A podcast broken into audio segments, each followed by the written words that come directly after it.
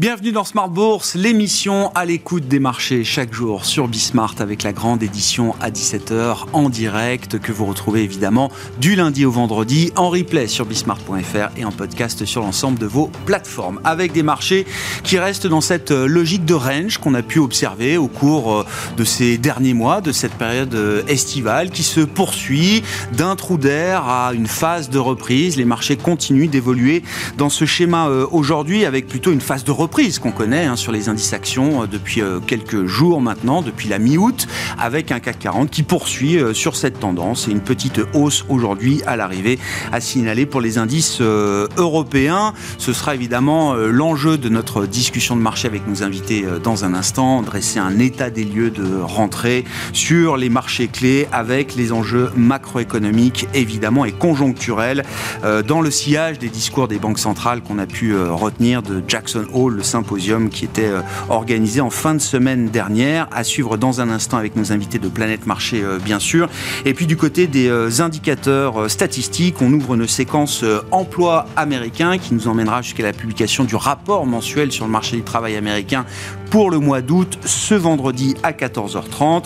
Notez déjà de nouveaux signaux de ralentissement qui semblent se confirmer à travers l'enquête JOLS qui montre un abaissement, une réduction des ouvertures de postes au mois d'août aux États-Unis qui passe sous la barre des 9 millions. Vous aurez le détail dans un instant avec Comme Dubois qui vous apportera les infos clés du jour sur les marchés. Et puis dans le dernier quart d'heure de Smart Bourse, nous nous focaliserons sur la situation du marché euh, américain avec un S&P 500 qu'on retrouve peu ou prou sur les niveaux de fin juin. C'est Thierry Gill qui sera avec nous en plateau, le président de Raymond James Euro Equities à partir de 17h45 en direct.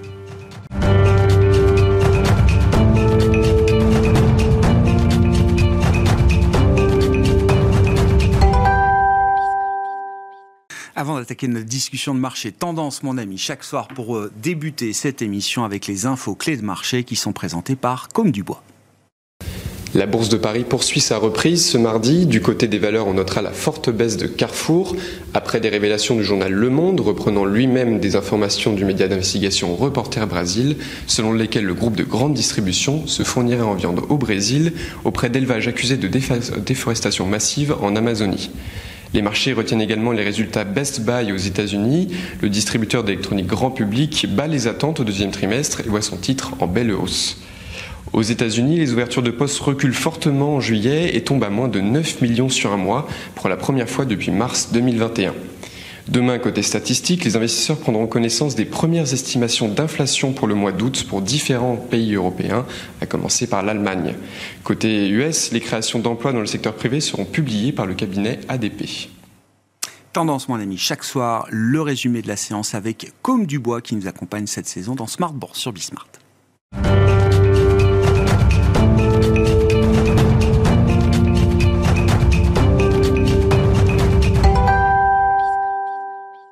Trois invités avec nous chaque soir pour euh, discuter de la situation des marchés financiers. Valérie Gastaldi est avec nous, stratégiste de Day by Day. Bonsoir Valérie. Bonsoir Grégoire. Ravi de vous retrouver en cette entame de nouvelle saison de Smart Bourse à nos côtés en plateau. Mabrouk Chetouane est avec nous également. Bonsoir Mabrouk. Bonsoir. Vous êtes responsable de la stratégie de marché chez Natixis IM et Cyriac Dayan nous accompagne également ce soir. Bonsoir Cyriac. Cyriac, merci d'être là.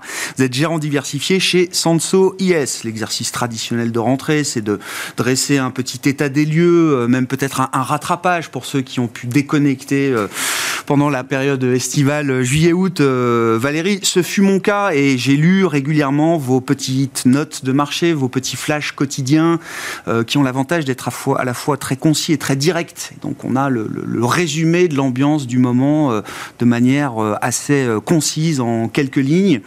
J'ai souvent lu consolidation, j'ai souvent lu manque de vitesse, j'ai souvent lu euh, pas d'excès à signaler, pas d'excès de sentiment, pas de changement dans le sentiment des investisseurs. Et j'ai lu ça de manière assez récurrente tout au long de l'été. Est-ce que c'était un été pour rien sur les marchés, Valérie? Bah, Grégoire, vous m'avez pas lu les mois précédents parce que ça fait, ça fait quand même longtemps maintenant que je répète la même chose. C'est, c'est dramatique. Enfin, c'est dramatique. Euh, je dois écrire tous les jours, donc pour moi, c'est dramatique. Mais, euh, mais sinon, euh, ça n'allait pas. Il, ne se passe rien. Euh, on, a, on a une situation qui est, qui est complètement bloquée. Et... Depuis quoi? Avril? Mars, avril, mai euh, En fait, depuis février, je regardais euh, depuis février, depuis mi-février, le stock 600, il est toujours au même niveau. Le CAC 40 a fait euh, un petit excès haussier parce qu'on a eu un emballement sur le luxe avec les résultats du premier trimestre, il me semble. mais, mais sinon, dans l'ensemble, ça fait depuis mi-février qu'on est au même niveau et que bah, il y a un truc qui monte, un truc qui baisse. Ça nous dit quoi? C'est, Parce que, enfin, moi je veux bien évidemment quand on est intervenant sur les marchés, on aime qu'il y ait du mouvement, on aime que ça bouge, euh, que ce soit un peu palpitant, un peu euh, trépidant. Mais pour euh, bah, le système économique en général, non mais pour le système économique en général, c'est peut-être une bonne chose d'avoir aussi des marchés euh, qui font pas grand-chose, qui restent quand même à des niveaux euh, confortables hein, en termes de prix. Bah, on n'est pas sur des plus bas quand même. Non, non, on n'est pas sur des plus bas, mais après l'impact de la bourse peut avoir un effet délétère quand elle s'effondre très vite et quand ça peut avoir des, enfin la bourse action hum et quand ça, il y a des effets de feedback avec du désinvestissement, euh, de, la peur dans, dans, le tissu économique réel. Sinon, euh, c'est pas très, pas très important pour, euh, pour l'économie. Ça, reflète. on est dans une situation, je crois, où personne ne peut trancher entre. Est-ce que ce qui nous attend, c'est une récession? Est-ce que c'est de la stagflation? Ou est-ce que euh, bah, finalement la reprise est au coin de, la route? Parce que quand même, on a des mesures américaines qui sont euh, pour beaucoup de gens étonnantes, donc euh, la question est ouverte. Et, et, cette incapacité à trancher entre ces trois scénarios, pour moi, elle se reflète dans la courbe des taux américaines qui est quand même à mourir de rire, quoi, parce que ça, ça monte, ça baisse, ça monte, ça baisse. bon, enfin, c'est, j'exagère un petit peu l'amplitude, mmh. mais enfin, quand même ça, gondole. C'est ni pontifié, ni inversé. Ça dépend des, ça dépend des parties. Euh, euh, et, ça n'a pas vraiment de sens parce que personne ne sait très bien. Euh, ce qui, enfin, quelle sera la suite, quoi. Enfin, moi, je crois qu'il y a un niveau d'incertitude sur l'avenir qui est extrêmement élevé, et des banques centrales qui, en plus, nous disent ne prenez pas des paris trop importants parce que je vous préviens, moi, je suis super souple. je peux monter, ou m'arrêter de monter. Elle parle pas de baisser, mais enfin, euh, voilà, elle, ne donne, euh, il n'y a plus de guidance. Euh, enfin. Voilà, donc en fait, ça veut dire qu'il faut. Les marchés reflètent bien la situation d'incertitude qui nous entoure ah d'une certaine manière. Absolument. Oui, pour le coup, ils jouent leur rôle. Ils sont pas déconnectés de la réalité comme on peut souvent l'entendre. Bah, on, on, pourrait discuter de est-ce qu'ils sont au bon niveau voilà, absolu. Euh, mais en termes de euh, dynamique, il reflète effectivement euh, la dynamique fondamentale actuelle, à savoir un piétinement dans mmh. l'ensemble avec une attente Une attente de quoi Alors bah, bah, c'est la question. C'est vrai que non, mais c'est vrai que ce débat, est-ce qu'on est encore en phase de reprise? Est-ce que c'est la stagflation? Est-ce que c'est la récession? Ça fait des mois euh, qu'on en parle. Et, l'été n'a pas changé grand-chose à ça. Vous êtes d'accord? J'ai envie de dire que ça fait des années maintenant. bah, la récession, on en parlait. Oui, la récession, ça fait au, moins deux ans. Oui, ça fait deux ans, deux ans pour la, récession. J'ai vraiment l'impression que c'est un peu le mirage de la récession qu'on évoque, qu'on certains espèrent et qui vient pas. Alors d'autres sont contents. Et c'est un peu ce sujet-là qui, drive les marchés. C'est-à-dire que 2022, si on, fait, refait l'histoire très rapidement, bah, les taux ont beaucoup monté et globalement, c'était très compliqué pour toutes les classes d'actifs. 2023, on digère cette news et la grosse nouveauté, c'est que finalement les entreprises ont été capables d'encaisser ces hausses de taux et de nous sortir des résultats assez importants. Et on parlait de ce qui s'est passé cet été. Bon, il y a quand même deux, trois éléments qui sont peut-être pas fortement impacté le marché, mais qui ont, à mon sens, permis au marché finalement de tenir faut se rappeler que le S&P est quand même à plus 17, plus 18 depuis le début de l'année. Petite correction aurait été possible. Bon, quand on regarde les résultats des entreprises américaines, elles sont certes négatives sur le, Q2, mais on attendait moins 8, ça sort à moins 3. Hein. Les surprises positives sont très positives pour ah le coup. Donc je trouve que ça, c'est quand même un enseignement assez intéressant qui nous donne finalement une forme de, robustesse du, du marché. Et de l'autre côté, bah, cette robustesse, elle, elle crée un peu d'incertitude et un peu d'inquiétude, parce que le deuxième élément un peu marché qui me semble intéressant sur l'été, c'est cette hausse de taux qu'on a connue aux États-Unis. On mm. est monté sur des taux à 4,30, alors qu'on était à 3,80, 3,70 il y a encore deux mois parce que bah, l'économie finalement allant mieux que ce qu'on pouvait euh, craindre ou espérer en fonction de, son point de vue, mm. bah, globalement les taux se sont dit ah, peut-être que la Fed n'a pas terminé ses, hausses de taux et, la Fed pour le coup n'a pas vraiment rassuré. Et on voit néanmoins, et ça je pense que c'est un peu la nouveauté, moi depuis quelques jours, euh, on a eu les PMI flash qui ont été publiés la semaine dernière qui montrent quand même que ça ralentit.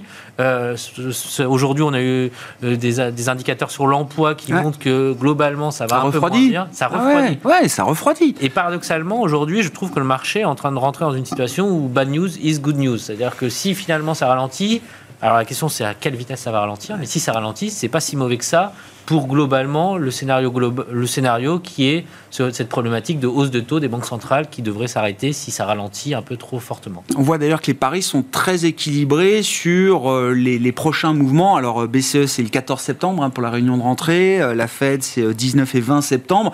On voit que les, anticipations sur le mouvement de la BCE et de la Fed sont, sont très équilibrées. Hein. Pour la BCE à ce stade c'est 50-50. voilà comme, euh, comme on disait, c'est data dépendante, c'est-à-dire que les banques centrales, elles veulent pas se lier les mains. Mais globalement, c'est quand même intéressant de voir que euh, on est sur un débat, à mon sens, qui est vraiment devenu très technique. Une hausse de taux ou pas du côté de la Fed, voire deux du côté de la BCE. Là, les, les, les hawkish, donc plutôt les Allemands, les Autrichiens, sont sortis un petit peu du côté de la BCE pour dire si, si, il faut monter les taux. Moi, je pense que dans quelques jours, on va voir les Espagnols, les Italiens qui vont arriver, qui vont dire non, non, c'est pas ça. Mm. Donc on est franchement dans la fin du mouvement. Et la vraie question, c'est de savoir si ce mouvement, qui est quand même historique, hein, 500 BP de hausse de taux aux États-Unis en quasiment un an, euh, est-ce que l'économie est capable finalement de digérer ça sans rentrer dans une, un ralentissement, voire une récession? Et cette question-là, bah, malheureusement, je n'ai pas la réponse et personne là. Et globalement, c'est un peu ce que le marché attend. Ce qui, et paradoxalement, ce qui peut craindre aussi, c'est que s'il n'y a pas de récession, que les banques centrales soient obligées de complètement de se retourner à ce moment de monter les taux. Mais ce n'est pas le scénario. Là, je trouve que les derniers chiffres sont plutôt à ce niveau-là rassurants en disant que certainement l'activité est quand même en Il y a, il y a quand même plusieurs, Alors, euh, plusieurs faits. Enfin, il, y a des, il y a des confirmations. C'est-à-dire qu'en gros, la, la problématique pour la Fed, c'est qu'aujourd'hui, on a un policy mix qui est totalement inédit. Et ça, c'est le gros problème. Et on s'est rendu compte, quand on regarde, quand on regarde, quand on analyse pardon, les chiffres de croissance, c'est qu'il y a un invité dans cette croissance qui s'appelle l'investissement. Alors qu'en principe, effectivement, avec 400, euh, 500 BP de hausse de taux, l'investissement ne devrait pas être à ce niveau-là. Des, incitations fiscales absolument monstrueuses, donc les Bidenomics, etc., plus tous les plans d'infrastructure, plus tout le, plan en fait consacré aux, aux semi-conducteurs, etc., vous mettez tout ça bout à bout, c'est pas, pas loin de 1600 milliards de dollars qui vont être injectés dans l'économie américaine sur les dix prochaines années. C'est simple. En fait, le monde se divise en deux catégories. Ceux qui font de la politique budgétaire expansionniste et ceux qui n'en font pas. Et c'est très simple. La Qui n'en fait pas Bah, n'en fait pas. La Chine. oui, d'accord. La Chine n'en fait pas. L'Europe n'en fait pas. Entre non. En termes de, en termes relatifs par rapport aux États-Unis, ah, on n'en fait pas. Mais non, mais c'est ça le truc. Oui, oui. faut pas Donc les États-Unis, on va à 6% de déficit sur PIB euh, l'an prochain, peut-être même au-delà. Hein. Non, mais là, j'invite vraiment tout le monde à regarder les chiffres du CBO. Oui, mais allez-y. Les chiffres du CBO projettent effectivement un déficit. Donc Congress Budget Office, qui est un organisme euh, indépendant, enfin pas indépendant, mais paritaire en tout cas. Euh, voilà, et qui, et qui, et qui au sein du Congrès. travaux en fait sur la, la trajectoire budgétaire aux États-Unis. C'est très simple 10% de déficit en point de PIB à l'horizon, je crois, 2040-2050, les trois quarts sont euh, de, la charge de la dette.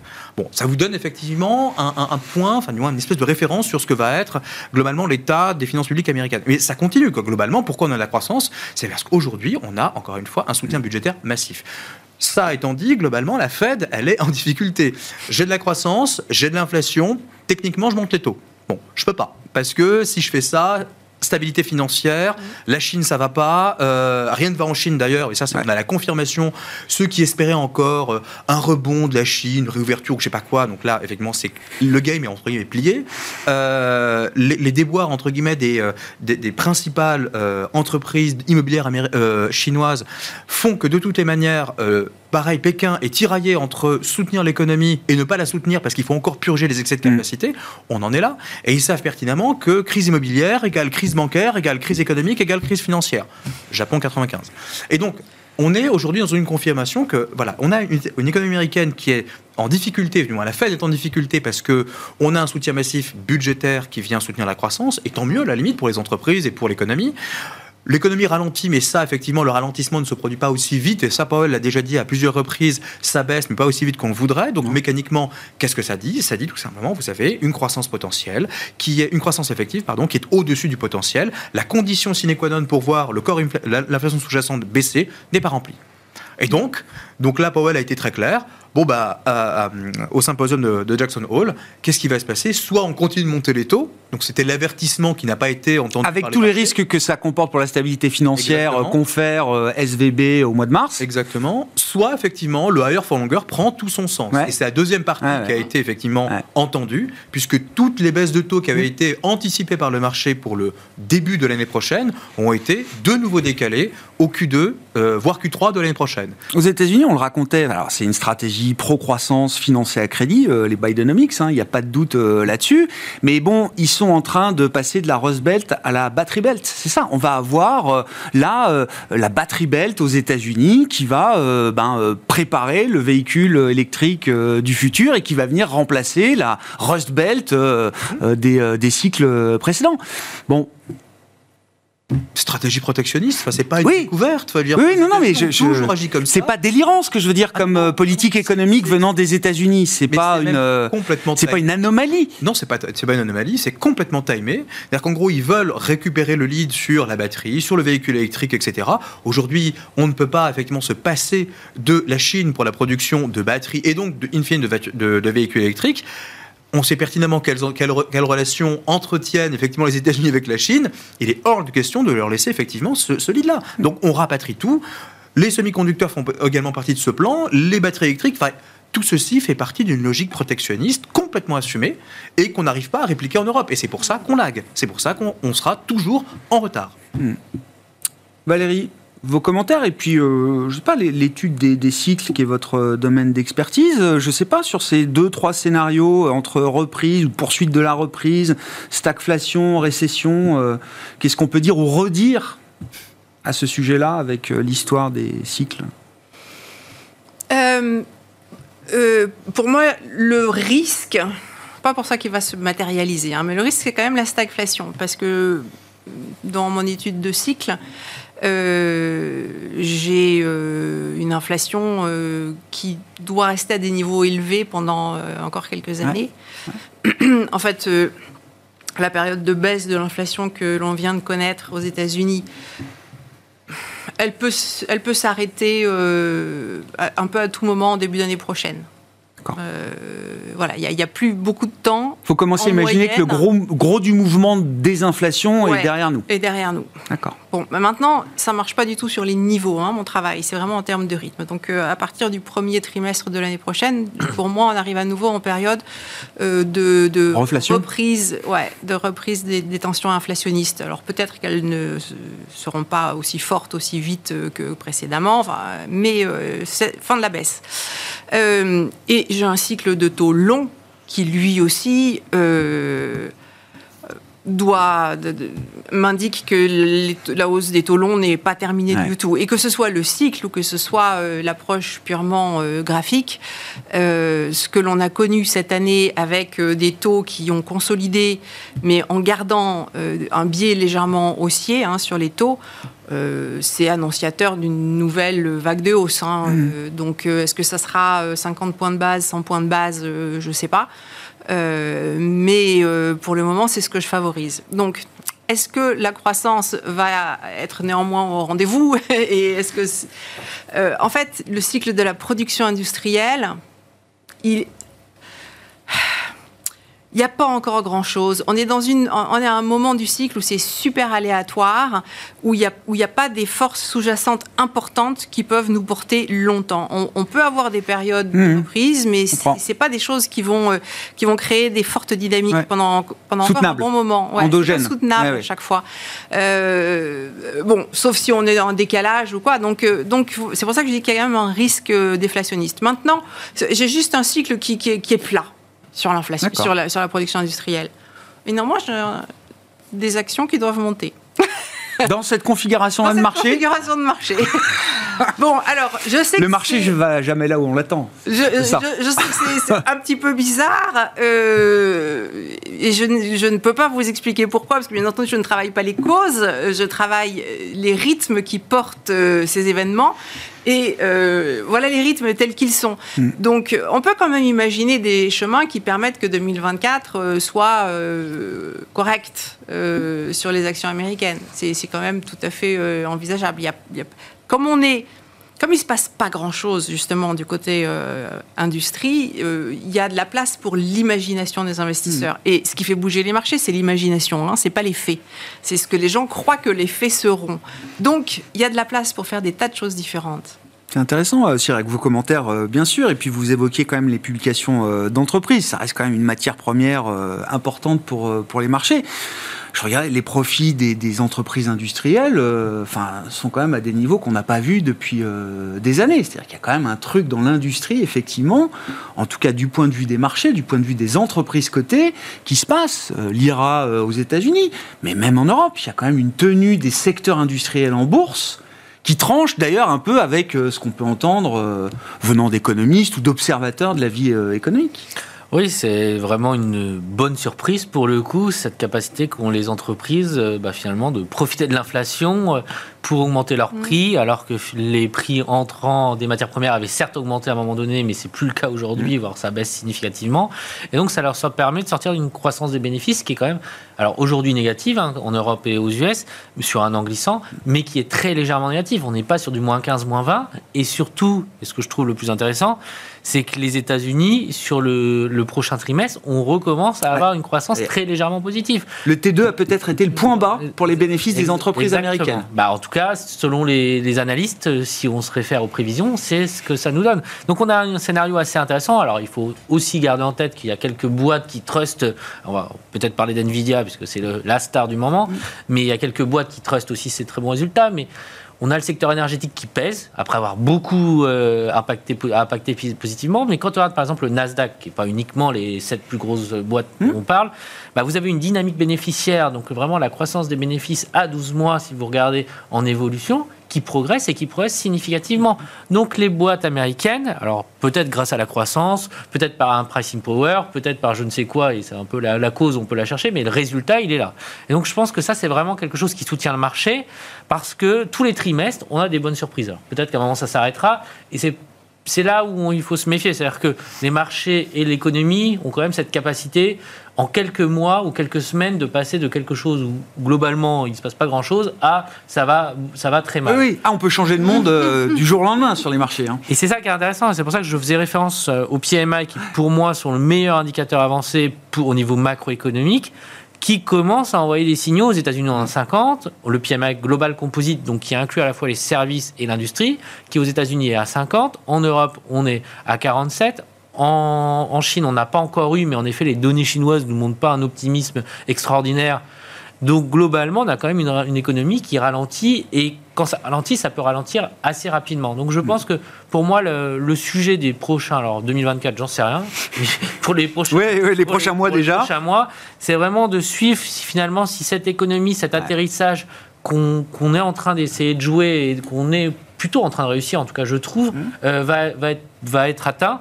Je vois pas, en tout cas de mon point de vue, euh, une économie qui repart plein boom, le scénario très positif, que ça soit aux États-Unis, en zone euro ou en Chine, je ne le vois pas arriver pour les prochains mois. Pour moi, le débat, c'est plutôt un ralentissement, une croissance modérée, voire une récession si on est très négatif, mais pas une reprise très forte de l'économie mondiale dans les prochains mois. On arrive au point, euh, alors euh, je me tourne vers vous, euh, l'économiste Mabrouk. Non, mais c'était le chiffre du jour, la, la croissance des salaires en Allemagne qui a été publiée pour le deuxième trimestre, qui sort à 6,6% sur un an, comparé à une inflation mesurée sur la même période en Allemagne de 6,5%. C'est-à-dire qu'on a une croissance réelle positive des salaires en Allemagne et qu'on va observer dans l'ensemble de la zone euro sur la deuxième partie de cette année euh, 2023, ce qu'on n'a pas vu depuis euh, 2021 euh, en l'occurrence.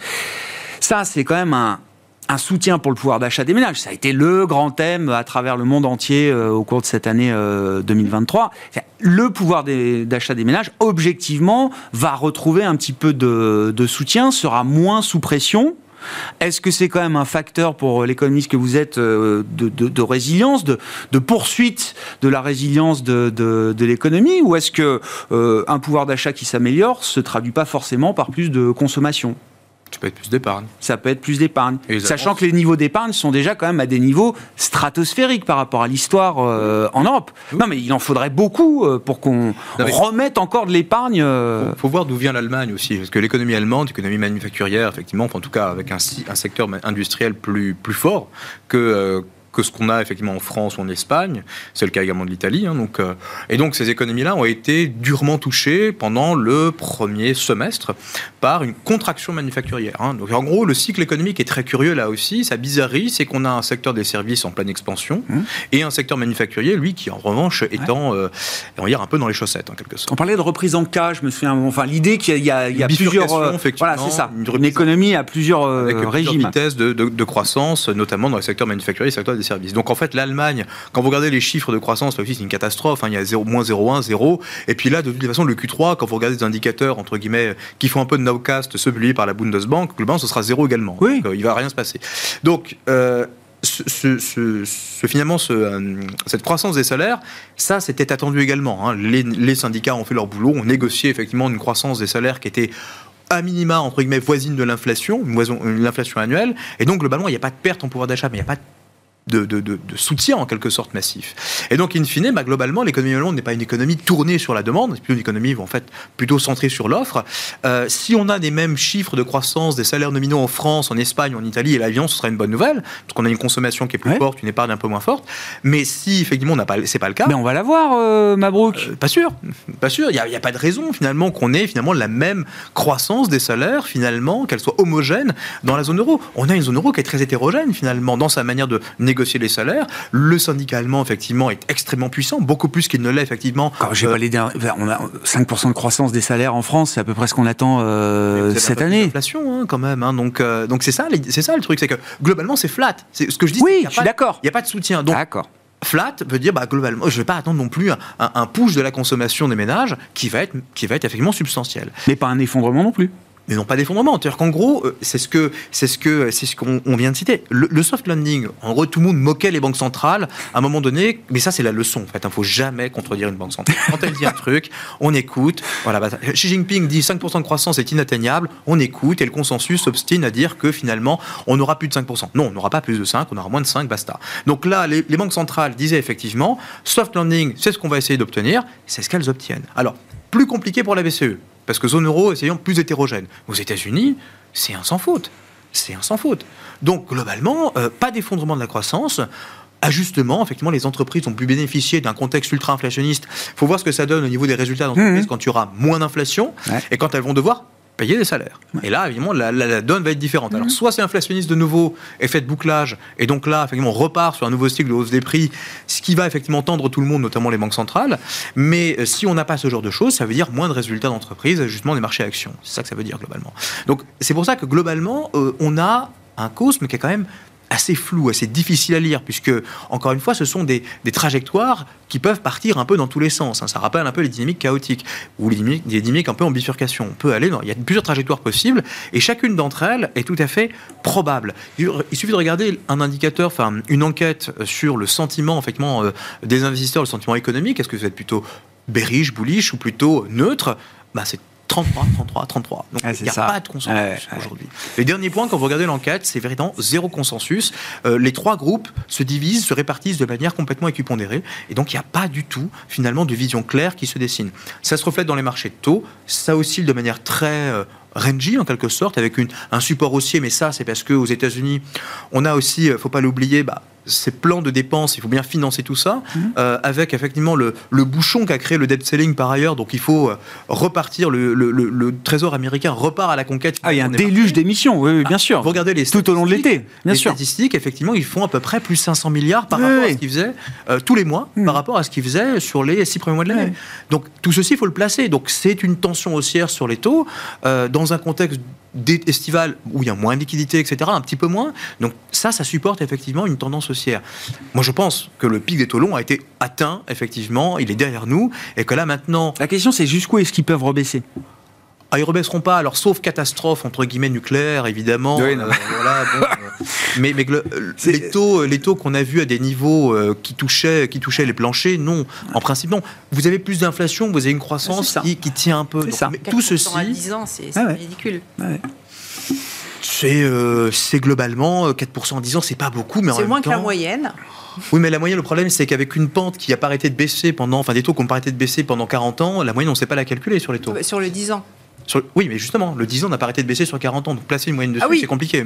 Donc, in fine, 4%, euh, oui, alors le taux neutre aujourd'hui aux États-Unis, quand vous regardez les, les, travaux de la Fed de, San Francisco, il est à 1,2. Mm. Donc 4% de taux long, oui, pourquoi pas, c'est mm. compatible c'est le moment d'en racheter du coup là? Enfin, on est toujours dans, cette idée. Ça, c'était un argument. Alors, je j'ai plus les vues précises de chaque maison euh, après la coupure estivale, mais c'était quand même le discours qui devenait de plus en plus consensuel euh, au, démarrage de l'été. À 3,80, 3,90 sur le 10 ans américain. Voilà, beaucoup commençaient à au moins envisager de reprendre de la duration. Euh, mmh. euh, est-ce que c'est le cas euh, chez vous, chez Sanso Et effectivement, est-ce que la correction obligataire qu'on a eue cet été sur, sur les taux longs américains, est-ce que c'est une porte d'entrée là pour charger un peu de rendement pour la suite? Oui, je trouve que c'est à, 4,20 là sur le 10 ans US on a de la valeur. Alors, je trouve qu'on l'avait déjà à 4, parce qu'après, on peut débattre ouais, à 3,80, 4, 4,20.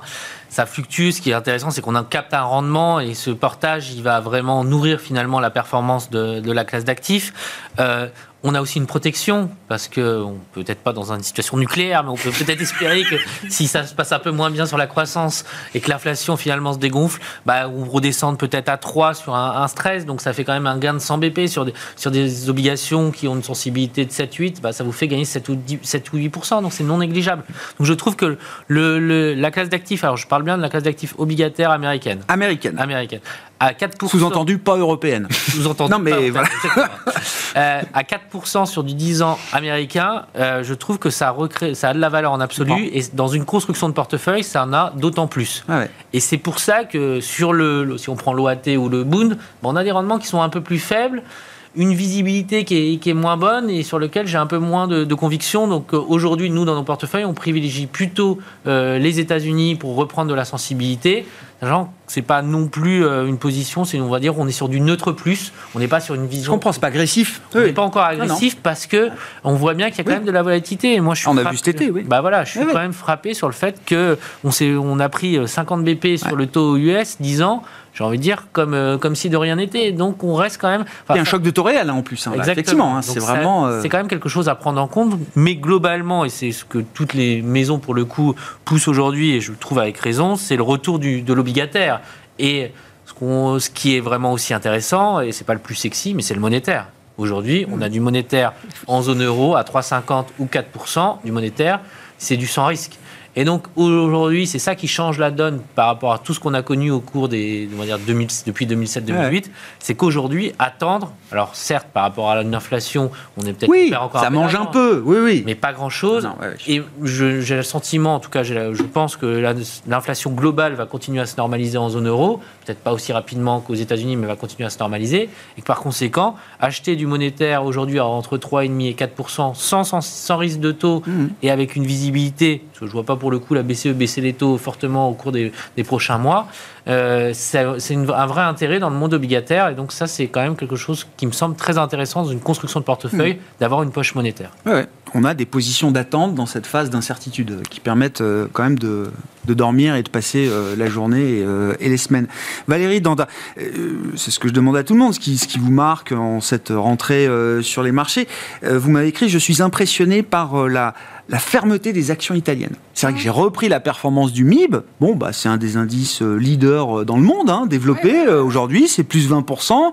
je crois qu'il y a le Japon qui doit faire un plus 20 aussi en devise locale, évidemment. le, quoi? Il me semble que la Pologne aussi fait. La Pologne, oui, alors peut-être. non, mais c'est booming à l'Est, évidemment. Non, mais bon, l'Italie, c'est quand même notre troisième, troisième marché, quoi. Notre devise aussi. Qu'est-ce qui se passe avec le MIB italien, puisque c'est l'indice action euh, qui reflète effectivement la performance de la bourse euh, italienne. Qu'est-ce qui se passe? Bah, je, alors moi, je, n'analyse pas tellement euh, ces, choses-là, hein, mais cela dit, je pense que c'est un indice qui est relativement value, comme on dit, et qui, il y a beaucoup de banques, il y a quand même un petit peu d'énergie, des services à la collectivité. Alors ça, c'est pas très bien tenu partout, les services à la collectivité, mais enfin, ça n'a pas non plus baissé. donc, c'est un bon rendement, donc il faut faire attention quand on regarde des, indices en prix. Hein, euh, donc voilà, je pense qu'ils ont déjà une bonne composition euh, sectorielle au sein des indices européens. Euh, parce qu'ils sont en très très forte surperformance par rapport au stock 600, qui est donc notre indice le plus équilibré en Europe.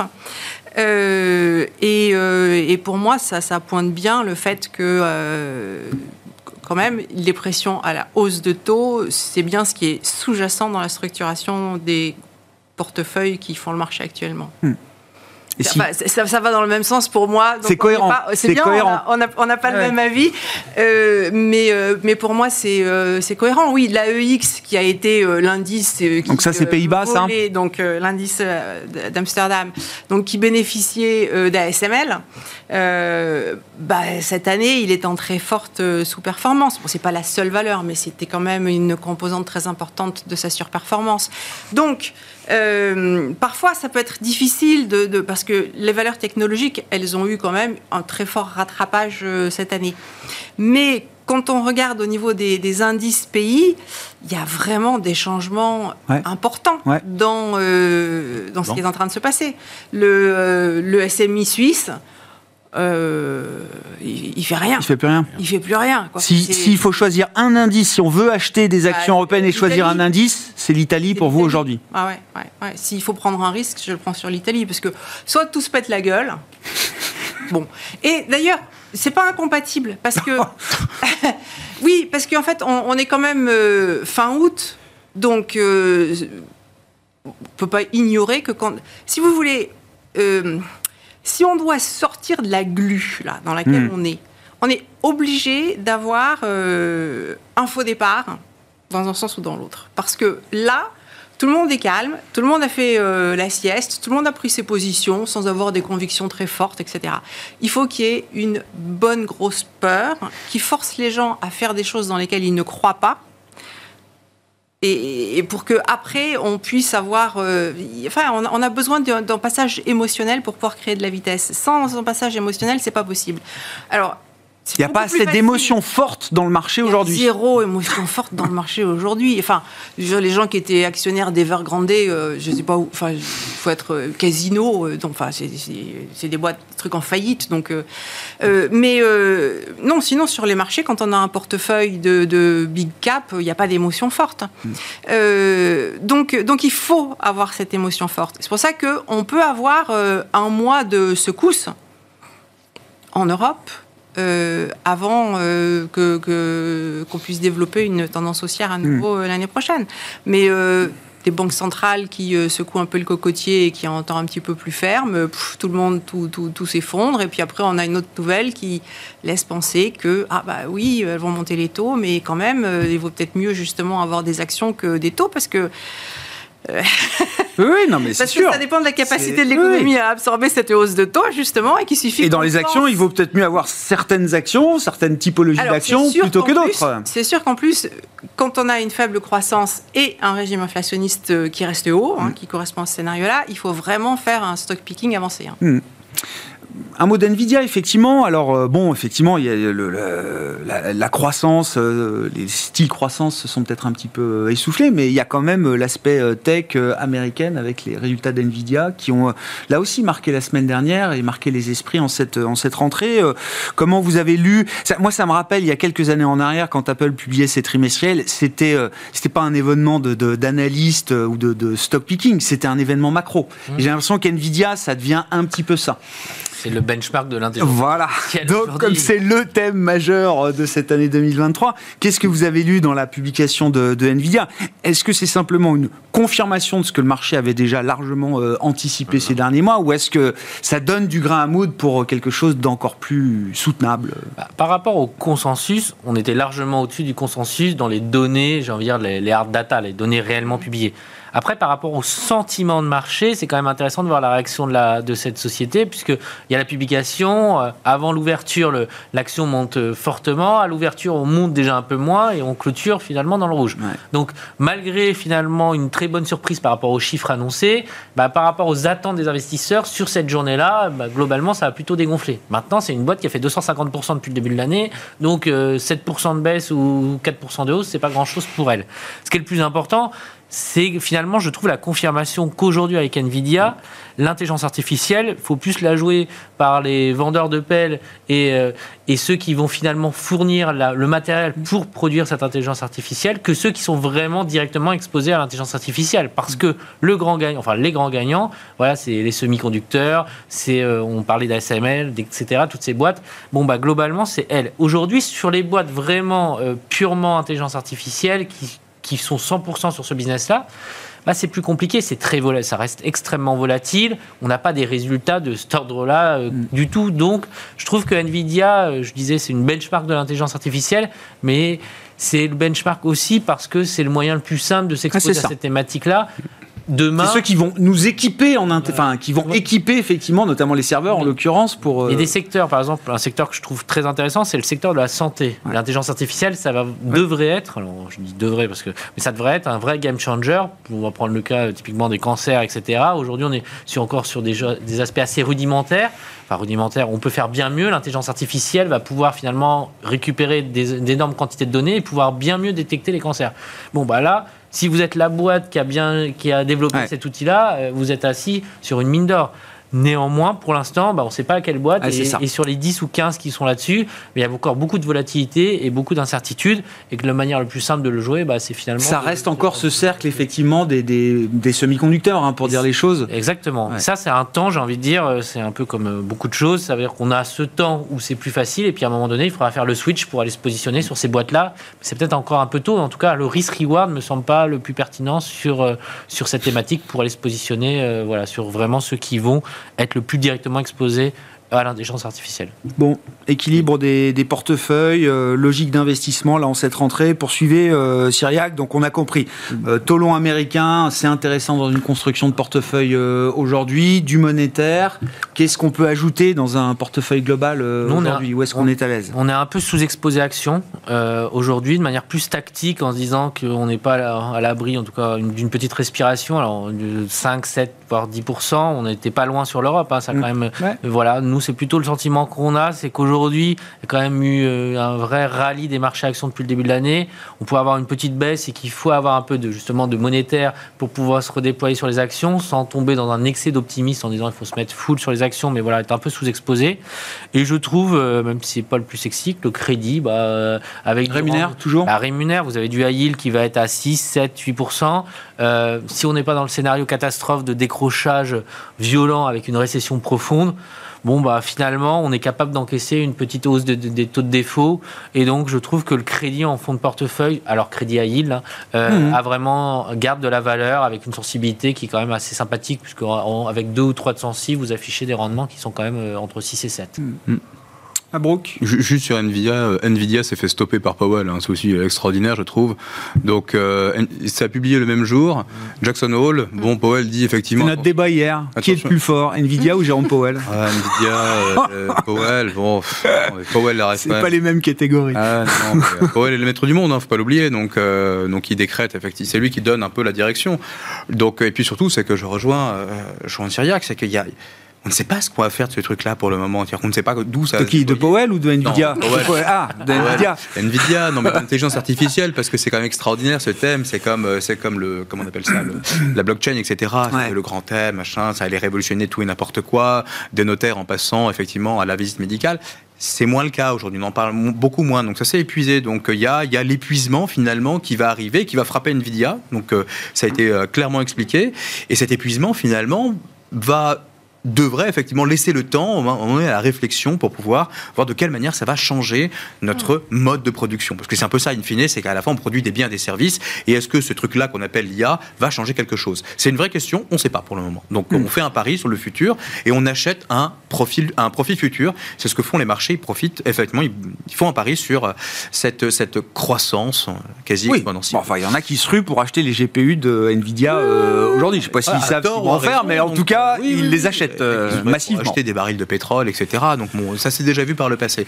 Alors en termes d'exposition, d'allocation, il y a un point, dans, toujours pour rester dans l'univers obligataire, il y a une zone en fait qu'on a tendance un petit peu oublier, c'est la zone émergente, notamment l'Amérique latine, parce que eux ils baissent leurs taux. Et en fait, ils ont déjà commencé à baisser des taux. Donc plusieurs banques centrales d'Amérique latine, déjà de second ordre, hein, enfin de second rang, on va dire, ont, baissé leurs taux de manière parfois assez massive. On pense notamment au Chili, par exemple, et, euh, et le Brésil a empoisé le pas il n'y a pas très longtemps. Donc là, on a un marché obligataire qui effectivement affiche en devise locale, encore une fois, euh, des performances qui sont assez positives. Et quand on regarde les flux, notamment sur ce marché, ce qui est très intéressant, c'est que ça attire les capitaux, ça attire effectivement les investisseurs. Ils disent, écoutez, effectivement, il y a des banques centrales qui vont être dans une direction, parce que généralement, quand une banque centrale, mmh. on revient avec des niveaux de taux qui sont très élevés. Hein. Au Chili, c'était euh, des taux à deux chiffres. Hein. donc, euh, et donc, du coup, in fine, quand ils baissent, ça baisse one way, ça baisse fort. Mmh. et donc, mécaniquement, ça profite euh, au, euh, bah, au, marché obligataire. Et en attendant, effectivement, parce que ces banques centrales devancent toujours effectivement la, la, Banque centrale euh, américaine, en attendant que la Fed fasse son move qui ne devrait pas arriver avant l'année prochaine, ah bah, on va chercher effectivement des poches, des poches d'investissement comme en Amérique latine. le Brésil, franchement, ça se passe très bien. Ah ouais. Brésil qui a été une des premières banques centrales émergentes à monter ses taux euh, avant la Fed. Voilà, avant la Fed, et ils ont des résultats en matière d'inflation qui sont extrêmement intéressants. Merci à vous trois. Merci d'avoir été les invités de Planète Marché ce soir. Mabrouk Chetouane, Natik CCM, Cyriac Dayan, Sanso Yes et Valérie Gastaldi, Day étaient avec nous dans ce studio.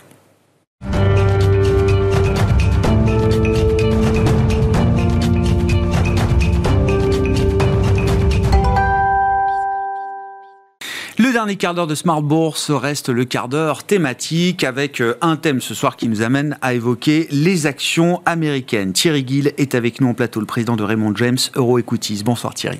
Bonsoir. Merci beaucoup d'être là. Je suis ravi de vous euh, retrouver dans cette semaine de, rentrée, en tout cas pour l'émission euh, Smart Bourse. Et donc on dresse un, état des lieux des grands marchés, du marché action américain. la question, c'est d'ailleurs le titre de notre entretien, de notre discussion, Thierry. J'ai Wall Street, un été pour rien point d'interrogation. J'ai regardé le niveau du S&P, on est peu ou prou sur les niveaux qu'on connaissait euh, à la fin du mois de juin. Oui, c'est à peu près, c'est à ça, avec des disparités quand même, dans le sens où la bourse américaine, si on prend comme référence, c'est pas l'été, mais à partir de Memorial Day, donc à partir du mois de mai jusqu'à peu près aujourd'hui, a plutôt bien tiré son épingle du jeu à la montée d'à peu près presque 5%. Euh, là où les marchés européens ont été quand même beaucoup plus faibles. Euh, L'Eurostox a perdu presque 2,5, le CAC a perdu 1,5. Donc euh, le marché américain s'en est plutôt bien sorti. Alors vous êtes venu avec un, graphique euh, justement. Alors on va prendre la, la période, c'est la période Memorial Day, Labor Day, c'est ça euh, qui euh, qui vous intéresse, qui vous intéresse, avec alors différents benchmarks, différents indices américains qu'on va pouvoir afficher. Donc Memorial Day c'est fin mai, c'est ça. Labor Day aux États-Unis, c'est j'ai vu le 4 septembre. C'est lundi prochain. C'est lundi prochain. Et alors sur cette période, ça c'est la, la, la performance historique moyenne des indices américains. Alors que vous avez que vous avez avez décomposé avec effectivement, il y a des indices euh, growth, des indices value, des indices mid cap, des indices euh, large cap, etc. Mais bref, tous les indicateurs du marché américain sont historiquement en moyenne dans le vert sur cette période Memorial Day et Day. Absolument. C'est une période où en fait, euh, et on, le voit sur, ce graphique, il y a aussi bien de la croissance ou de la value. Au milieu, vous avez effectivement la performance du Standard Poor's 500 qui a monté de 4,8%. Et c'est là donc où je vous expliquais que finalement, euh, sur cette durée, le marché américain s'est finalement pas trop mal défendu. On sait que c'était en grande partie lié à une partie de la tech. Euh, mais encore une fois, je, parle d'une période qui a démarré au mois de mai. Euh, les performances des grosses valeurs de tech cet été ont été un petit peu plus étales en quelque sorte. Hormis deux noms, Nvidia et Tesla, les autres valeurs se sont plutôt, qui avaient déjà bien payé sur la première partie de l'année 2023, ont plutôt marqué le pas. Hmm. Et c'est intéressant parce que, enfin, moi j'ai toujours en, le sell in May and go away, mais en fait, euh, en tout cas, il faut peut-être vendre d'autres marchés, mais il faut surtout pas vendre le marché américain euh, au mois de mai.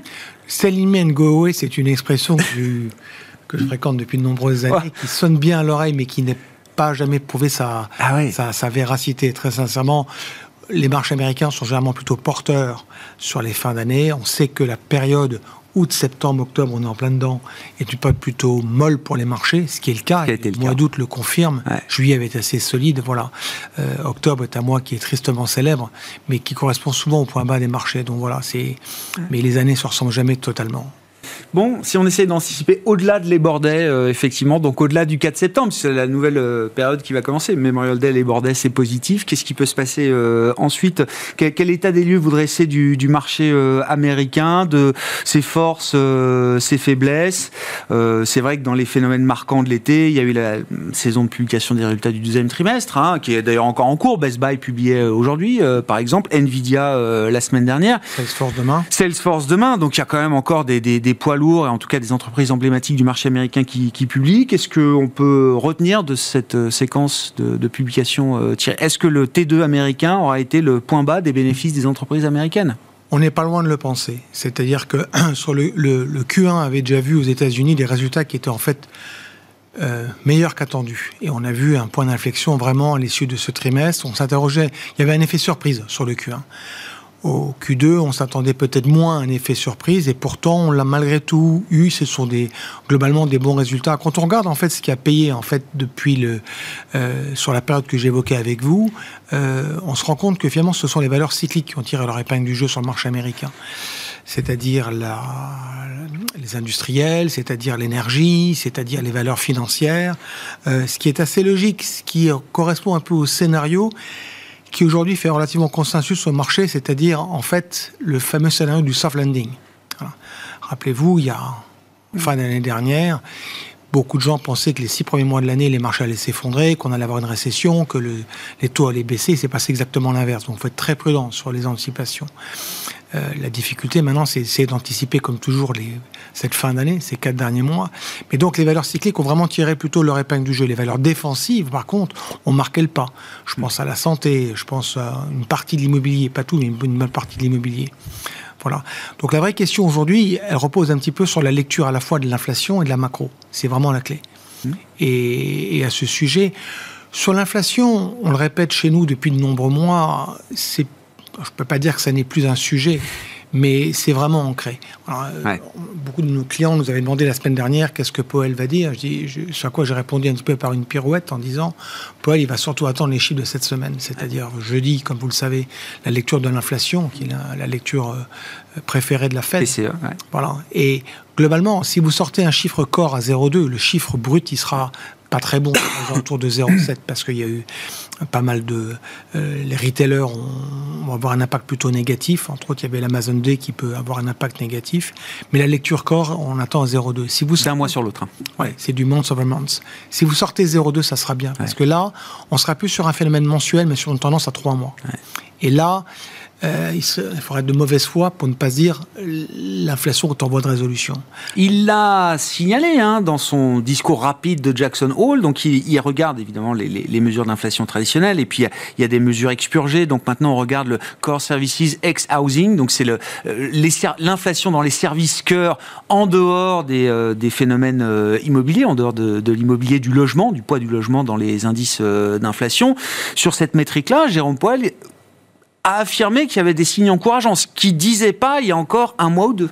Oui, oui, il y a une évolution qui est, qui est, qui est importante. La, composante immobilière dans l'inflation américaine, c'est à peu près, à peu près, je dis bien, 45% de l'indice. La composante salariale, c'est l'autre impact. Ça, c'est le deuxième chiffre très important. Vendredi, on est le premier vendredi du mois, donc traditionnellement, hum. chiffre du chômage américain. Euh, et là, il faudra voir l'évolution des salaires. Si on est sur un rythme, ce qu'on avait le mois dernier, 0, enfin 35 bips, si vous l'annualisez, ça vous met 4,2, ça sera acceptable.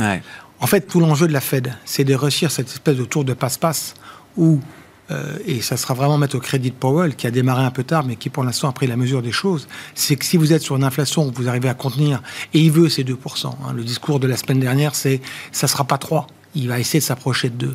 Et que de manière concomitante, vous arrivez à avoir hmm. un niveau de chômage qui, lui, qui sera acceptable. La Fed, je pense, se satisferait d'un niveau de 4,2, 4,3, 4,5 l'année prochaine. C'est des chiffres qui nous font rêver en Europe. Ça serait, si le prix à payer, c'est de passer 3,5 à il aurait, il aurait gagné son pari. Oui, on est loin du niveau de douleur qu'on imaginait il y a encore euh, quelques mois. Si on arrive à stabiliser les prix et euh, 4, 4,5 de taux de chômage aux États-Unis, vous dites que ce sera une victoire pour la Fed. Oui, ça ce sera objectivement une victoire pour la Fed. Et ça se présente plutôt bien.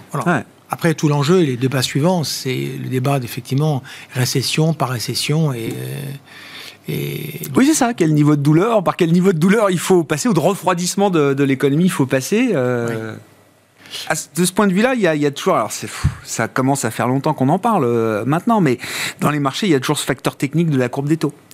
Euh, et une courbe des taux aux États-Unis qui reste quand même très inversée. Alors, tout dépend effectivement les écarts qu'on prend et qu'on regarde.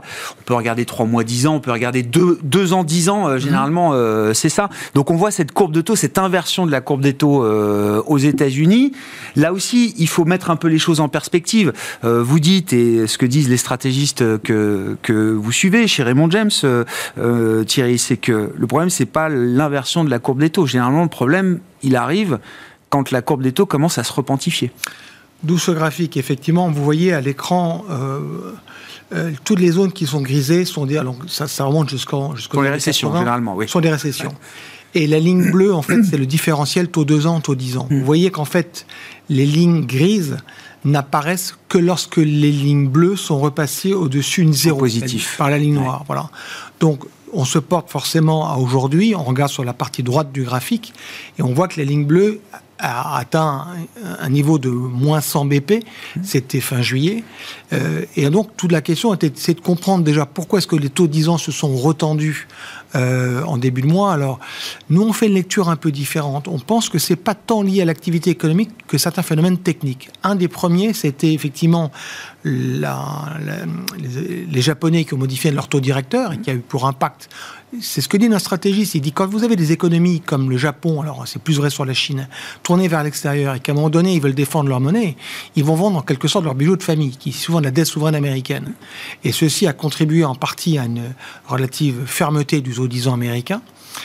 Alors après, la lecture, c'est qu'est-ce qu'on fait du taux 2 ans? Là, l'interprétation que nous on en fait, c'est plutôt sur les raisons techniques, car vous savez que depuis la mi-juin dernier, eh euh, faut, le, gouvernement américain a décidé effectivement de déplafonner la dette, donc faut, ça permet au Trésor américain de, de, de, d'émettre comme jamais, d'émettre, mais sur des échéances courtes, de 10 ans, voilà.